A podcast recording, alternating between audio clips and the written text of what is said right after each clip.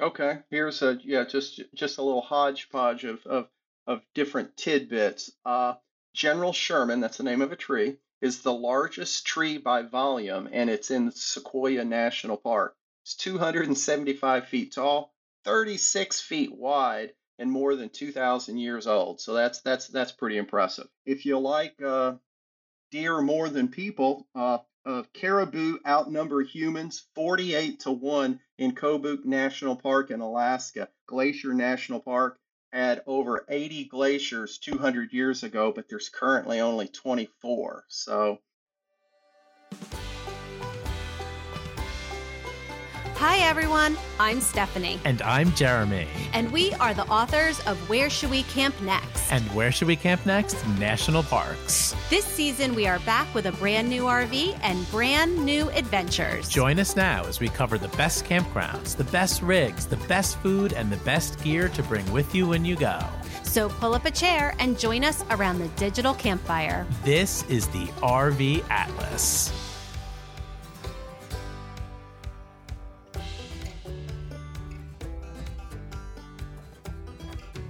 Hello, everybody, and welcome to today's episode of the RV Atlas.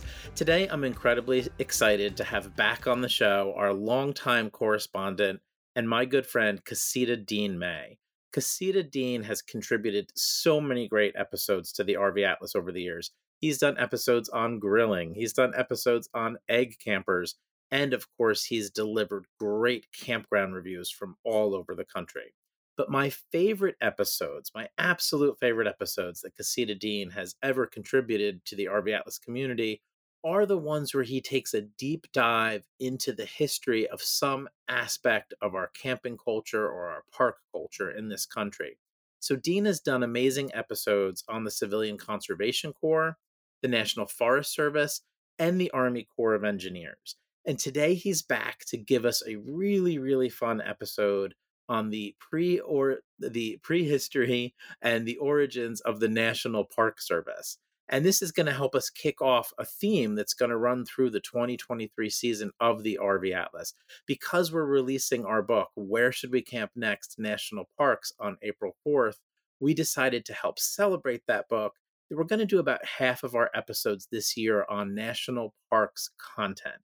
So this is that first episode we're doing to kind of kick that whole strand off of the RV Atlas podcast this season. Uh, I'm so excited to have Casita Dean back on the show. In this episode, he's going to get into the origins of the National Park Service, the early history of the National Park Service, and he's going to talk about the roles that key figures like Theodore Roosevelt, John Muir, um, Stephen Mather, and others played in the forming of the National Park Service. And then at the end, he's going to end with some really cool fun facts about some of our most famous national parks. So this is a, it's almost like a little ebook. And that's what I loved about those other episodes as well. It's like this is a whole education on our national parks and I really hope that it enriches your visits to national parks this summer as you're traveling in your RVs. So we're going to come back in a second and welcome Casita Dean May onto the show. But before we do that, we have a sponsored message from our friends at Go RVing. GoRVing's website, GoRVing.com, is packed with all of the information you need to get started and go RVing. Check out Go GoRVing's Get Started tab to find information from real RVers about buying an RV, renting an RV, finding a campground, and a comprehensive first timers toolkit. The Buying an RV section includes a complete guide to buying a new RV and tips for visiting national parks. The Renting an RV section explores your options for trying before buying. The Finding a Campground section lets you search for campgrounds by state. The First Timers Toolkit is a robust set of blog posts and how to videos that will turn you into an expert RVer in no time at all. Go RVing's Get Started tab is packed with the content you need to become a more experienced RVer and have fun doing it. And this is just a small sample of the content you will find there. To find out more, head on over to GoRVing.com com. Hello, Casita Dean May, and welcome to the RV Atlas. Uh, it, it makes me happy to see your smiling face. Welcome to the 2023 season of the RV Atlas. How you doing? I am doing great. It's it's wonderful to be here. Uh, it's so wonderful to have you. Your episodes have enriched our lives, uh, the RV Atlas community, and you put a lot of work into the the research and into these show notes that you create. You know, these episodes that you do, like I'm just sitting back here for the ride. I mean, these are your your episodes. So you're going to give us this really amazing history of the National Park Service. But um, just really quickly, you just got back from an RV trip, didn't you? Yes, yes, we took our, our, our March trip down to Tims Ford State Park in South Central Tennessee. Had a great time. We were gone for, oh, four or five nights, and it was wonderful, a little chilly, but uh, it was a great camping trip to start the season. Excellent. Now, is that one worthy of maybe getting a review at some point this year out of you? Yeah, I, I think so, because one of the big highlights is a few miles away is Lynchburg, which is the uh, the the home of Jack Daniel's distillery. So there's there's quite a bit of things to to do in and around the area. Oh, cool. Some of my best friends live in Lynchburg. All right, so we'll get that on the books, but we have a robust episode today on sort of the origins of the National Park Service, sort of like the prehistory, because it didn't spring up overnight, and then some of the key moments in the formation of the National Park Service and some of the key moments in its history along the way. And then we'll end the show with some fun facts and we'll talk about the 10 most popular parks in the system. So give us a broad overview first, and then we'll get a little bit more microscopic and dive into the, the prehistory of the parks. All right, so let's let's start with a, a, a quick overview here. So I'm going to start with a, a, a quote from Congress from 1916. Be it enacted by the Senate and House of Representatives of the United States of America in Congress assembled that hereby created in the Department of the Interior a service to be called the National Park Service. And that's the opening lines of what is called the Organic Act of 1916. And with that, the National Park Service was born. It was signed into uh, law by President Woodrow Wilson. And basically, the National Park Service was created to promote and regulate the use of national parks, monuments, and land reservations as managed by the Department of Interior. When it first got started, there were 37 parks and monuments. Now we have over 400 parks and monuments. So it's it's grown substantially. And one one thing that's interesting too is you know when you think of the presidents that were involved, we all think of Theodore Roosevelt, but um, there were other presidents that that played key key roles here, as you just mentioned. I mean, Woodrow Wilson basically signed the National Park Service into law, officially made it an organization. So let's let's get more. Let's kind of go back now. All right. So it was decades leading up to that moment correct i mean decades and decades of of of different people playing some key roles in in bringing us to that moment Right, right. This is one of those things that I, I think we've really done right as a as a as a country, and and oftentimes the National Park Service is referred to as America's greatest idea. But like you said, it took decades to get there. So let's do maybe a, a a quick brief history here. So there's an American painter by the name of uh, George Catlin that was traveling the American plains, and in 1832, so that's a long time ago, came up with the idea of a, a national park. And uh, a quote from him a nation's park containing man and beast in all the wildness and freshness of their nature's beauty. So, and in that same year, in 1832, the federal government designated Hot Springs as a national uh, reservation.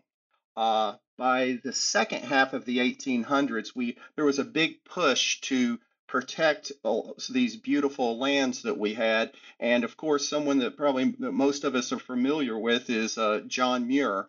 So John Muir, the naturalist, uh, basically started calling on the federal government to protect these scenic places and and these and these wonderful lands from uh, from uh, too much exploitation and overdevelopment. In 1864, Congress uh, uh, designated the, Yos- uh, the Yosemite Valley as a very, very important area. And at that time, they actually turned Yosemite Valley over to California to be managed as a state park. so there's this a idea bit of, of later, of there was this idea of wanting to conserve but the the mechanisms weren't in place the national park service wasn't there yet but you're seeing the government sort of get this idea that well we we need to protect this Yes, yes. And again, this was something that took decades and decades to get going. And uh, like many things in life and in human organizations, it takes uh, people that are committed. It takes uh, sometimes just a handful of people to inspire others to do great things. In this case, John, not just John Muir, but John Muir and other people like him to really point out to the federal government what we needed to do to protect these lands. And so Yosemite was not our first national park, uh, though No. it was the first. Uh, it, it was protected before Yellowstone by the government. Just it, there was no national park status at that point. Right, but it is interesting that the hot springs in uh, Arkansas was designated as a national reservation in 1832. So I did, that's a did. You taught me something new there. I did not know that. yeah. So that that goes back a ways. So you, So so we get uh, started with Yosemite, but then everything starts to move with with Yellowstone, and Yellowstone, be- you know, the birth of Yellowstone is our first national park. So give us some of that history of Yellowstone.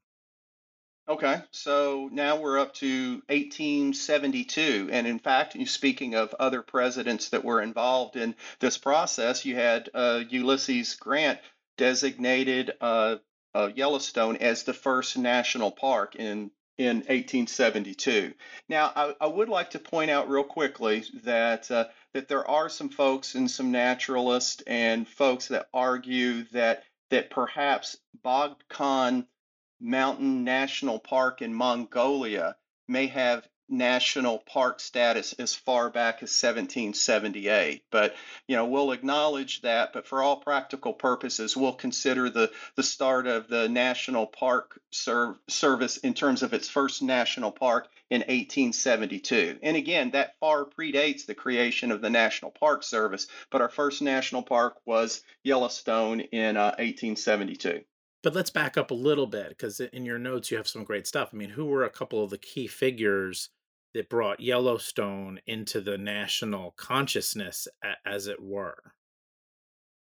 Okay, there was uh, there were a, a gentleman by the name of Ferdinand Hay- Hayden worked with the uh, United States Geological Survey and also worked with a photographer by the name of William Henry Jackson and a painter by the name of Thomas Moran. And between their photographs and their paintings, it basically, once they did all that, took it back east and started showing all of these beautiful paintings and these beautiful uh, photograph photographs that really did a lot to enthrall the American public with the idea of these these beautiful lands. It's amazing to think, you know, we're in the internet era where you could see everything, and, and there's very few places on the earth that people haven't been able to see through video. Americans had not seen the beauty of Yellowstone.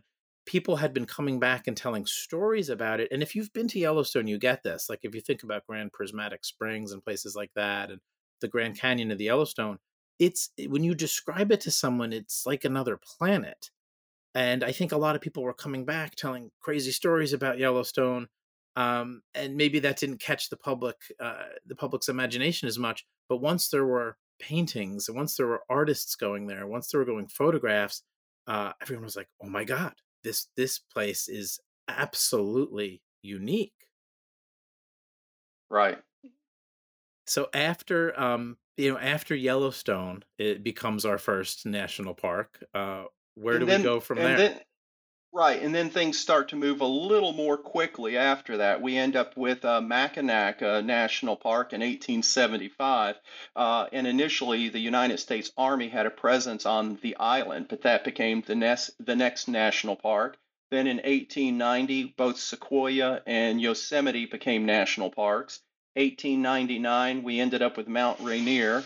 In 1902, we had Crater Lake, and then in 1910, uh, Glacier became a uh, a national park.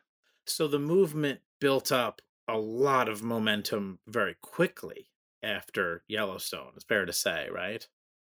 Uh, yes, yes. And again, I, I, I think uh, I get the impression that John Muir was pretty relentless with all of this, you know, which ended up, I think, and I've heard this story before, and uh, on, in fact, on some other podcast talking about camping in the national parks. But John Muir decided it would be a good idea to invite President Theodore Roosevelt to go on a camping trip with him. So basically, he invited uh, President uh, Roosevelt to to camp with him in Yosemite Valley. This was in 1903. They end up spending three days camping in Yosemite Valley. They spend hours sitting around a campfire uh, talking.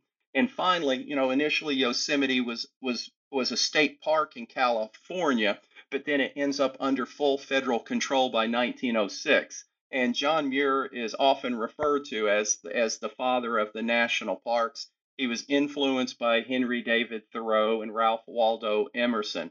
Also interesting with Muir, just so you, we're just on a little uh, uh, side trail here, he founded the Sierra Club in 1892 and served as uh, the Sierra Club's first president until 1914. Uh, a couple things on John Muir.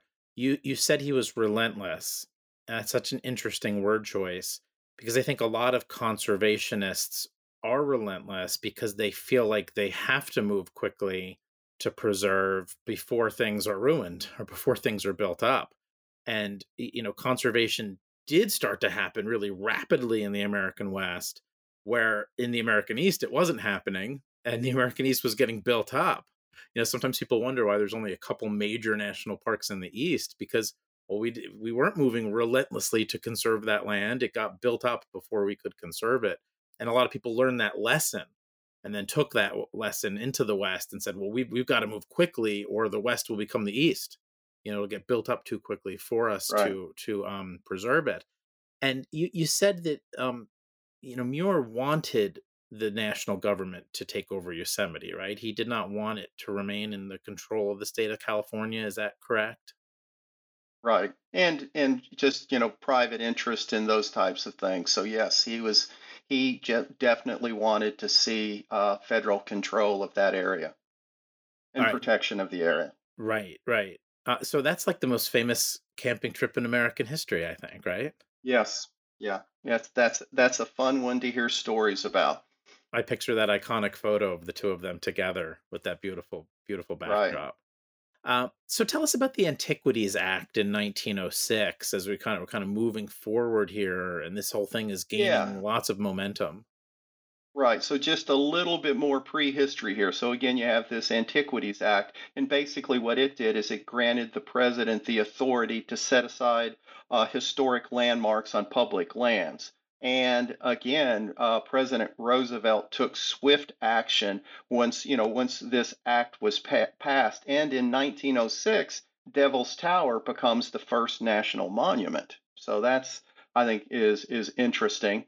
And between 1901 and 1909, uh, uh, President Roosevelt created five national parks, often referred to as the uh, the conservation president. So and now, uh, but for up to this point, in terms of these national lands, we had the Department of War, we had the Department of Agriculture, and we had the Department of Interior trying to manage. And this this hodgepodge of all these multiple federal agencies wasn't always the most effective means in managing these lands. So as we get a little later into the uh, the 1900s, in 1914 we have a, a, a wealthy businessman by the name of Stephen Mather, and uh, he basically wrote the Secretary of Interior about how poor some of the conditions were in these uh, uh, on these these lands. So uh, uh the Secretary of Interior sort of took him up and said, "Hey, if you're going to complain about it, why don't you come and work for the Department of Interior and see what we can do?" So that's what Mather did,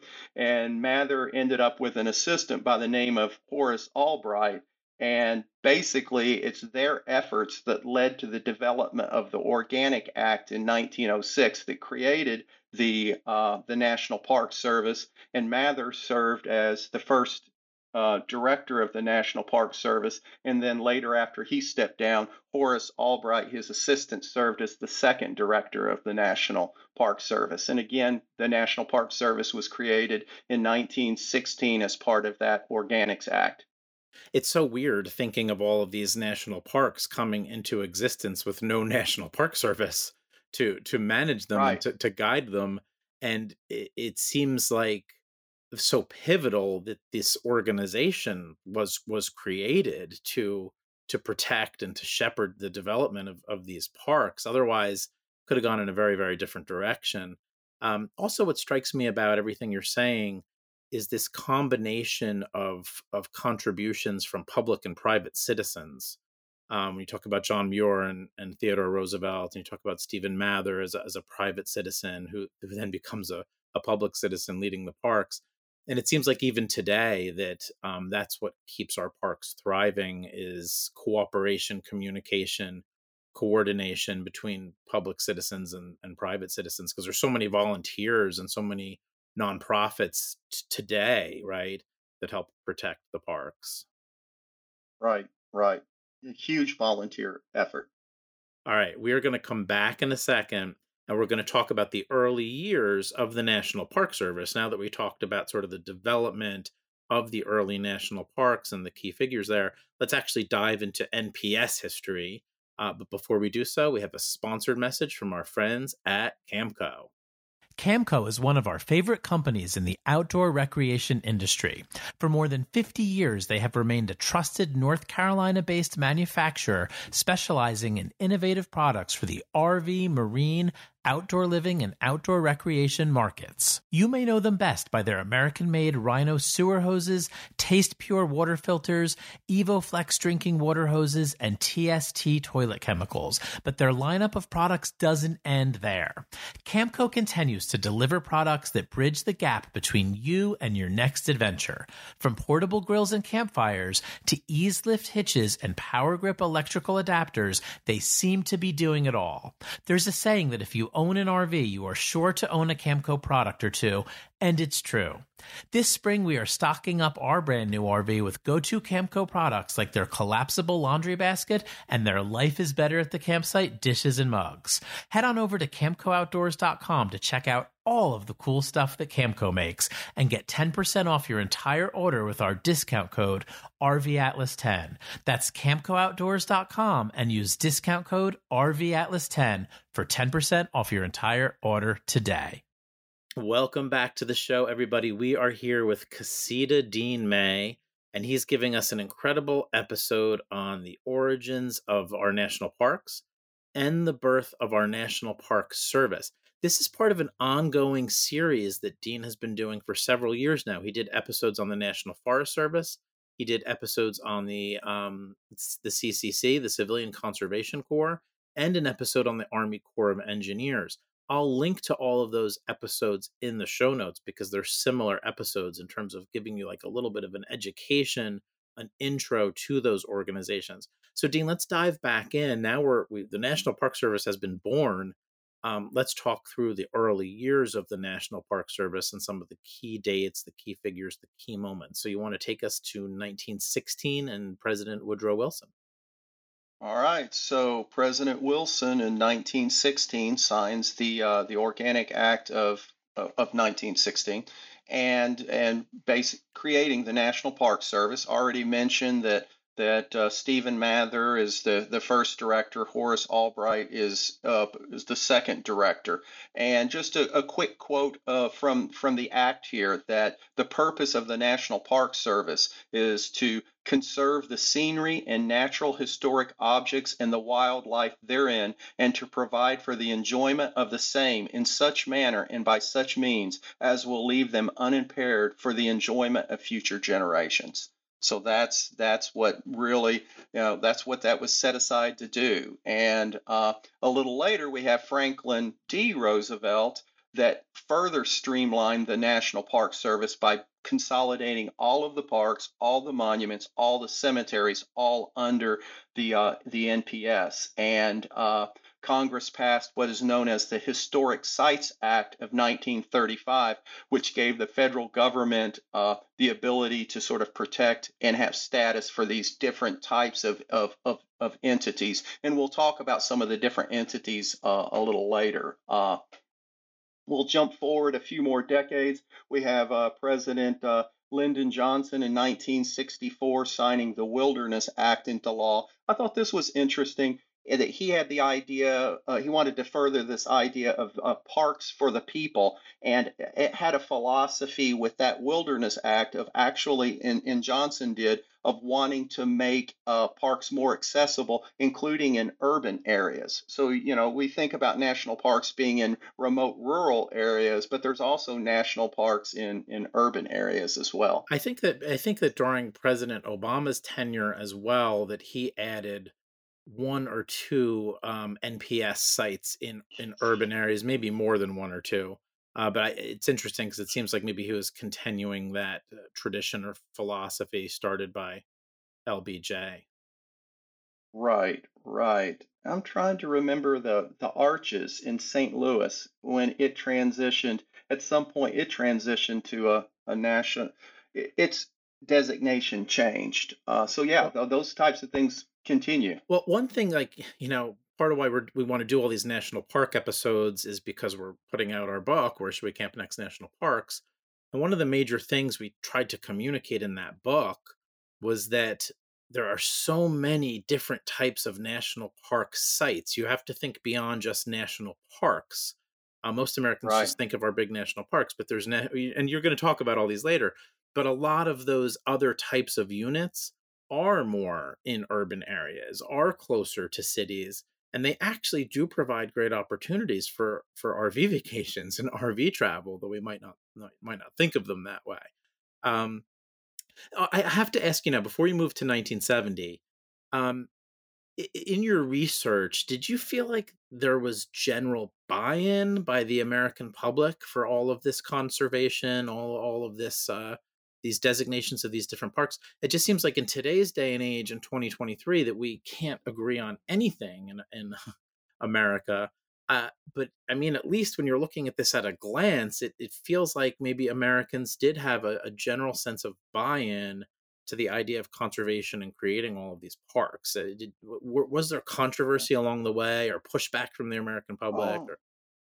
I guess, and again, it's this would be somewhat anecdotal to my uh, you know, still pretty limited uh, research. And given, uh, you know, spent a, over three decades teaching human behavior at a university and I'm still trying to figure it out, I think it's probably rare that we ever have a 100% agreement on anything. And maybe, and that's definitely the case, maybe more so today than in the past. But yeah, I do, I do think that there was a general buy-in. Now, of course, you're going to have exceptions, like you know, Laura and I. Now, this is a state park, you know, you go down to a place like uh, Tims Ford State Park, but it could just as easy be easily be the Smoky Mountain National Park, in which you had uh, the federal government involved with that. You had the Tennessee Valley Authority involved in, you know, creating dams and and things across the Tennessee Valley that resulted in state parks. But in the creation of those uh, national parks and state parks across our country, it also meant the displacement of, of, of, of communities and displacement of, of small rural towns that are now under. Uh, you know, 100 feet of water of some lake or whatever the case may be. So I think anytime that you're creating something this grand, that's for the, the public good, uh, that is that's still up for debate. But I do uh, believe that there was a, a general support of this across across the decades. But there's always going to be winners and losers. Well, and that displacement issue was more profound in the East because we tried to create. You know, we created Great Smoky Mountains National Park, we created Shenandoah National Park after people had settled and were living there and had homes right. there and i think that was part right. of the urgency in the west that i was alluding to before is like let's conserve this before people start living here because then it gets uh, immensely complicated to, to move people off land that they own for sure all right so right. take us to 1970 yeah and there was uh, congress passed something uh, uh, an act, the General Authorities Act. And I, I like this quote here. And again, I think this goes back to showing the, the, the support of national parks. And uh, again, this is Congress here. that the National Park System, which began with the establishment of Yellowstone National Park in 1872, has since grown to include superlative natural, historic, and recreation areas in every region, and that it is the purpose of this act to include all such areas in the system. So, I mean, strong support of of the National Park Service. And I think that today the National Park Service does, generally speaking, have strong support from the public. I think that whether you're a Republican or a Democrat, that uh, most people love their their national parks. You don't hear too much complaining ab- about it. Um, so bring us into the, the present day to some degree, uh, into more Yeah. recent years. You had some other key dates that that were definitely more recent. Yeah, and I did want to I did want to mention this uh, again because of the whole, you know, I said earlier there's always winners and losers. Well, in 1990, we passed the Native American Graves Protection and Repatriation Act. And what that did is that required museums, including museums in the national parks, to return excavated remains to their cultural descendants. So I, I think that's an important point to make that in the process of doing things like the National Park Service, there were you know folks that that that lost in that as as as well. Well, Uh, yes, and I should I should add on to what I've said in terms of conserving the West. You know, when you think about you know, things like Mount Rushmore, those lands certainly did belong to to someone, perhaps not uh, early American white settlers per se, but there are certainly people that feel like those lands were were taken from them in the West, and that's absolutely that's part of the history of our parks that we that we absolutely need to reckon with and talk about. And you know, when we went to Mount Rushmore, that was a, a major part of the experience for us and our family was kind of seeing that there are definitely multiple perspectives on um, on on the federal government uh, taking those lands and making them parks. Right, right. And and really, to tell the truth, I think that that kind of covers, I think, most of the this the, the big dates. However, I think you still have each president, each administration still doing, uh, continuing to do things. You know, there have been things that have been done with the National Park Service even since uh, President Biden has been uh, in office in terms of you know that there was a, a certain lands that were maybe decreased in size that under the Biden administration that's been increased. But I think the point that you know maybe that I'd like to close with in terms of the history is that you you, you think about you know the creation of Yellowstone in 1872 and in many ways that was the start of a global movement that you know today we live in a world in which over 100 countries have 1200 uh, different national parks uh, so it's Uh, that it's just it became a global movement I've never really looked at it that way. That it's a positive uh, American contribution to the global community. Uh, this concept of of national parks. right right It's a pretty great contribution. You know, I'll, I think I think that's yeah wonderful. So now let's take a look at the NPS today. Give us some of the the details of of what this organization um, resides over, what they govern over. Uh, what what does the NPS look like today? Okay. I think a good place to start is let's take a look at the NPS's uh, mission. So here's the uh, the mission. The National Park Service preserves unimpaired the natural and cultural resources and values of the national park system for the enjoyment, education, and inspiration of this and future generations.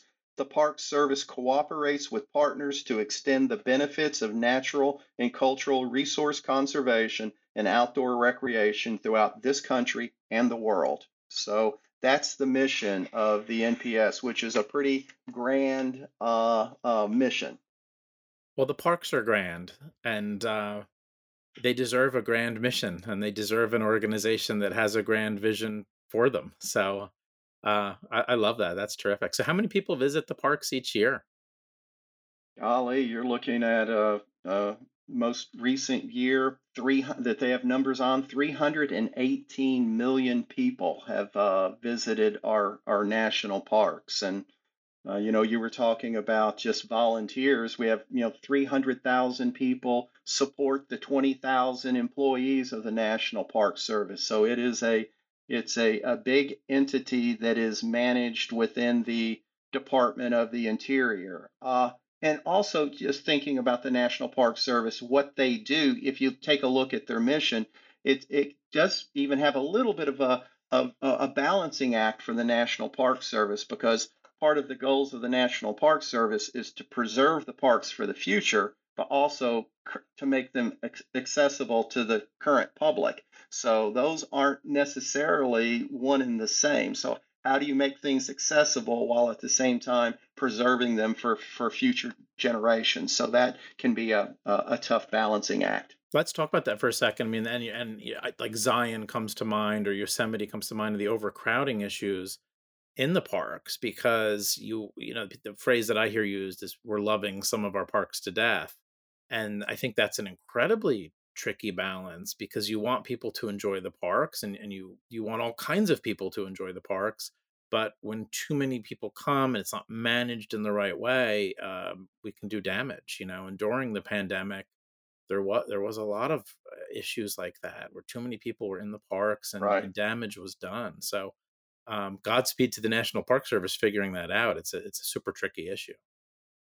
Right.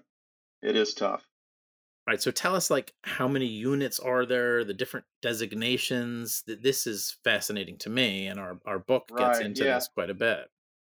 Yeah i think it's fun too. Okay so it started in 1916 with roughly three dozen units. Uh, uh, currently we're looking at about 424 units covering 85 million acres in all 50 states, including Washington, D.C., and all U.S. territories. So that's a that's a lot of units and a, and a lot of land. So, uh, and you know, we were talking about the different units. Actually, there are 19 different categories of national park units. And I've got a few here. This isn't all 19 of them, but Obviously, you've got national parks, and I won't give the numbers of, of, of each of these. You have national historical parks, you have national historic sites, national monuments, national recreation areas, and then you also have national seashores, lake shores, rivers, military parks, trails, and parkways. So there's a lot of a lot of units that are managed in different land types and different designations by the uh, National Park Service. What we discovered writing Where Should We Camp Next National Parks is that in the East, it seems like we have quite a variety of those different types of of those 19 designations. We don't have a lot of national parks in the east, but we do have our seashores, our lake shores, our recreation areas, our military parks, mm-hmm. our trails, our parkways. We have all those other designations, um, which was kind of an interesting discovery for me. I'm not saying they don't exist out west, but I think that the variety of designations perhaps is a bit more diverse in the east probably because there weren't these huge land masses to preserve and make national parks. So we created all these different little types of designations to preserve smaller places and urban places and things like that. All right, we're going to come back in a second and have a really fun uh, wrap up to the show. We're going to give you guys the 10 most visited national parks in the national park system. And Casita Dean May has some, just some fun facts about some of our most famous national parks. But before we do that, we have a sponsored message from our friends at Yogi Bear's Jellystone Park Camp Resorts. Our family has been staying at Jellystone Park locations for 12 years. There are more than 75 Jellystone Park locations across the United States and Canada, and each one is unique, but our kids love them all because each Jellystone Park location has fun attractions like pools, water slides, splash grounds, mini golf, laser tag, and jumping pillows. Plus, there are tons of activities all day and all night long, such as foam parties, dance parties, wagon rides, rides, tie dye, and movie nights. They even have themed weekends like Chocolate Lovers Weekend, Christmas in July, and Halloween weekends in the fall. Of course, we can't forget the fun of hanging out with Yogi Bear, Boo Boo, and Cindy Bear. And at Jellystone Park, you can stay in your RV or enjoy one of their awesome glamping accommodations, as many of their locations offer luxury cabins, yurts, covered wagons, and more. Make Jellystone Park a part of your family's vacation in 2023 because it's not just a campground, it's a Jellystone Park. To learn more and to book your vacation today, visit jellystonepark.com. That's jellystonepark.com. And please Don't forget to tell Yogi Bear that Jeremy and Stephanie said hello. Welcome back to the show, everybody. We are here with the amazing Casita Dean May, perhaps the only man in America who's more obsessed with camping and RVing than I am. I mean, this this guy just lives and breathes RVing and camping. He's the real deal. Um, so let's wrap it up with some fun stuff here. In your notes, you call this other tidbits. Um, right, right. So give us, you know, just give us a variety of kind of fun facts about the national parks to wrap things up. Yeah, it's just some things that I came across in terms of reading. California has the most national parks with nine. Uh, this one is impressive. Wrangell St. Elias National Park in Alaska has over 13 million acres, uh, so which is uh, amazing. And now let's take a look at the top 10 most visited national parks. And again, uh, once you get past number one, you know, kind of, and we'll do a quick rundown of the numbers, but number one is Great Smoky Mountain National Park at 14.2 million visitors annually. Almost triple. Number two, triple, right. Then the next one is Zion at 5 million. Uh, number three would be Yellowstone at 4.9, Grand Canyon at 4.5, Rocky Mountain at 4.4, Acadia at 4.1, Grand Teton 3.9 million, Yosemite 3.3, Indiana Dunes 3.2 million, and then Glacier National Park at 3.1. So basically, your top 10 parks, nine of them get between three to five million visitors, but Great Smoky Mountain National Park gets over 14 million visitors, just to put all that into perspective a few things jump out. I mean, seeing that number for Zion is is mind blowing, and I did not do incredibly well at geography in school. But when you talk about overcrowding in Zion, I mean, Zion's topping Yellowstone now in visitation. Yellowstone is massive, and just in terms of how much land it takes up, Zion is nowhere near as big, and yet it is getting the same number of people, a little bit more than than Yellowstone. Um, I hope things cool off a little in Zion. You know, like yeah. pick some of these other parks to go to. Like I want, I look, I want to go back to Zion, but um, there's so many other great places to go to. Then the for, for those that are new to the National Park Service and just really kind of learning about this, when I first saw the Great Smokies number years ago, I was like, why is that the most visited national park? Like, why are more people going there than Yellowstone and Glacier? Uh, but it's because it's a, a day's drive from New York, Washington D.C., Philadelphia, Boston, eh, parts of Florida. It's just there are densely populated parts of the country where you can drive in a day and get to Great Smoky Mountain National Park. It's just easier to get to, and there's a lot of people living around it uh, in North Carolina and Tennessee, where you know Yellowstone's in Wyoming, which is one of the least populated states in the country, if not the least populated state in the country. Um, glad to see Indiana Dunes, man, working its way into the top ten. That's that's pretty Im- impressive. Um, I think more people should go to Glacier though. Glacier's Glacier's amazing. Um, so some other fun facts about the parks. Okay, here's a yeah, just just a little hodgepodge of of of different tidbits. Uh, General Sherman, that's the name of a tree, is the largest tree by volume, and it's in Sequoia National Park. It's 275 feet tall, 36 feet wide and more than 2,000 years old. So that's that's that's pretty impressive. Uh, the hottest temperature ever recorded, a little bit of controversy here, uh, was in Death Valley National Park at Furnace Creek at 130 degrees in 2020. In the early early 1900s, supposedly 134 degrees, but there was a little bit of controversy on whether how accurate that was. So we're going with 130 degrees in uh, 2020. Uh, Denali National Park has the highest point in uh, North America, with Denali topping out at 20,310 feet.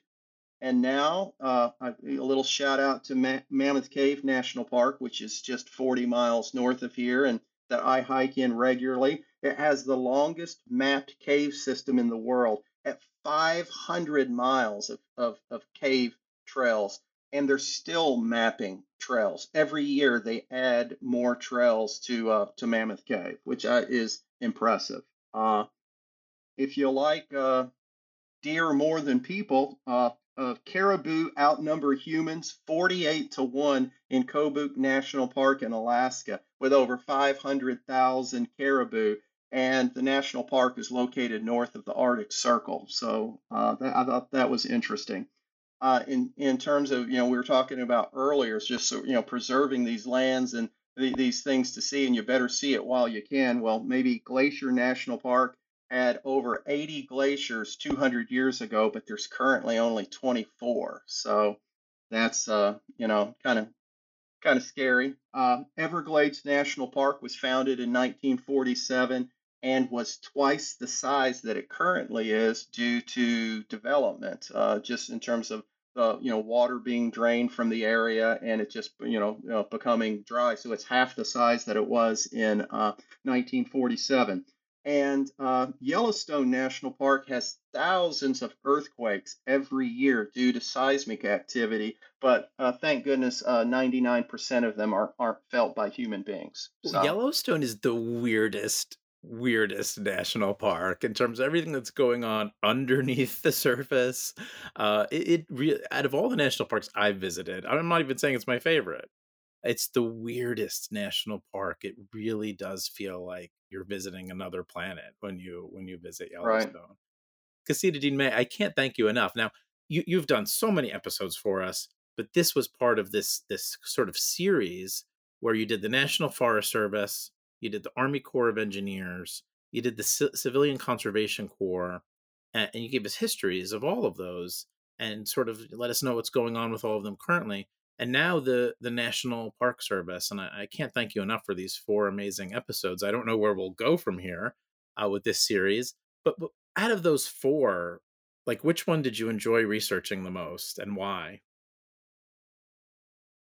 Mm, I would like to point out that in many ways I consider myself a novice with uh, the the national parks, particularly living, like you said, living in the East.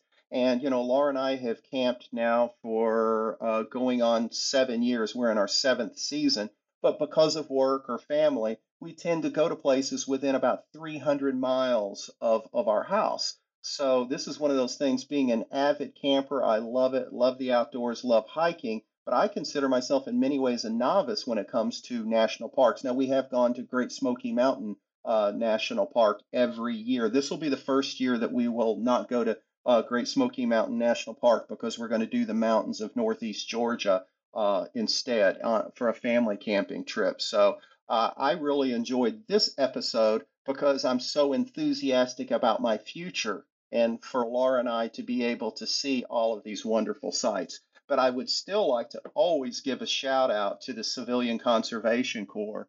And uh, because of all of the places that we've camped in the Midwest and uh, the South, you go into a state park, you go into a recreation area. It is amazing to see what we did as a country in the 1930s doing during some really really difficult times and you know we were talking earlier about people being behind the National Park Service, but what we did as a culture in the 1930s to help people and to also build infrastructure to me is inspiring. And I, you know, I really wish that we could do or that we could match or exceed that uh, today. So I'll always have a special spot for uh, the Civilian Conservation Corps because I was just amazed just and again being naive going camping and I, I always bump into something from the civilian conservation corps it just happens. I'm doing a project right now. I'm researching a project right now, and I continually am bumping up uh, with the CCC and the contributions they made to to building cabins in this in the state park system.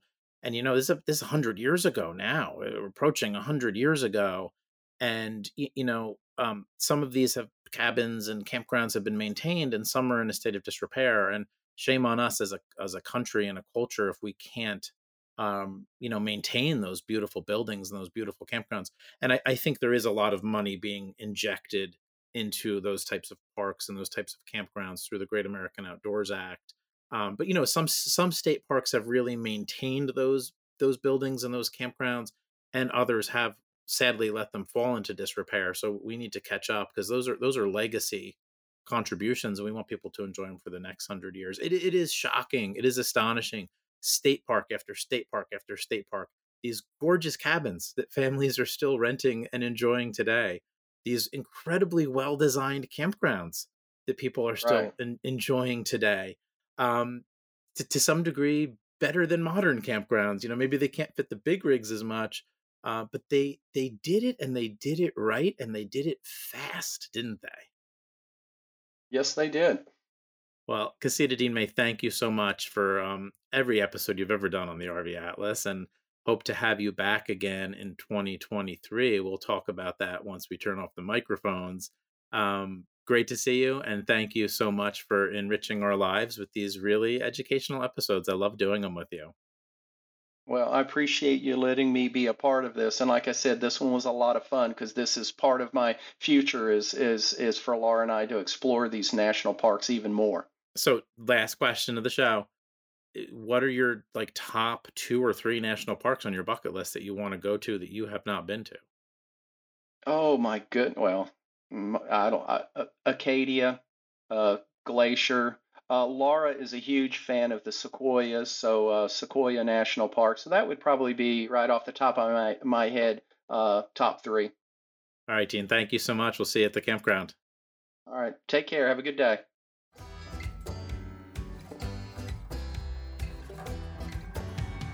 Thank you so much for joining us for this episode of the RV Atlas. To find out more about the topics discussed on this show, head on over to thervatlas.com. And to join the friendliest group of RVers, head on over to the RV Atlas group on Facebook and make sure to join us on YouTube, TikTok, and Instagram at the RV Atlas. If you enjoy our show, please consider leaving us a review over on Apple Podcasts or wherever you listen. And we will see you at the campground. See you at the campground.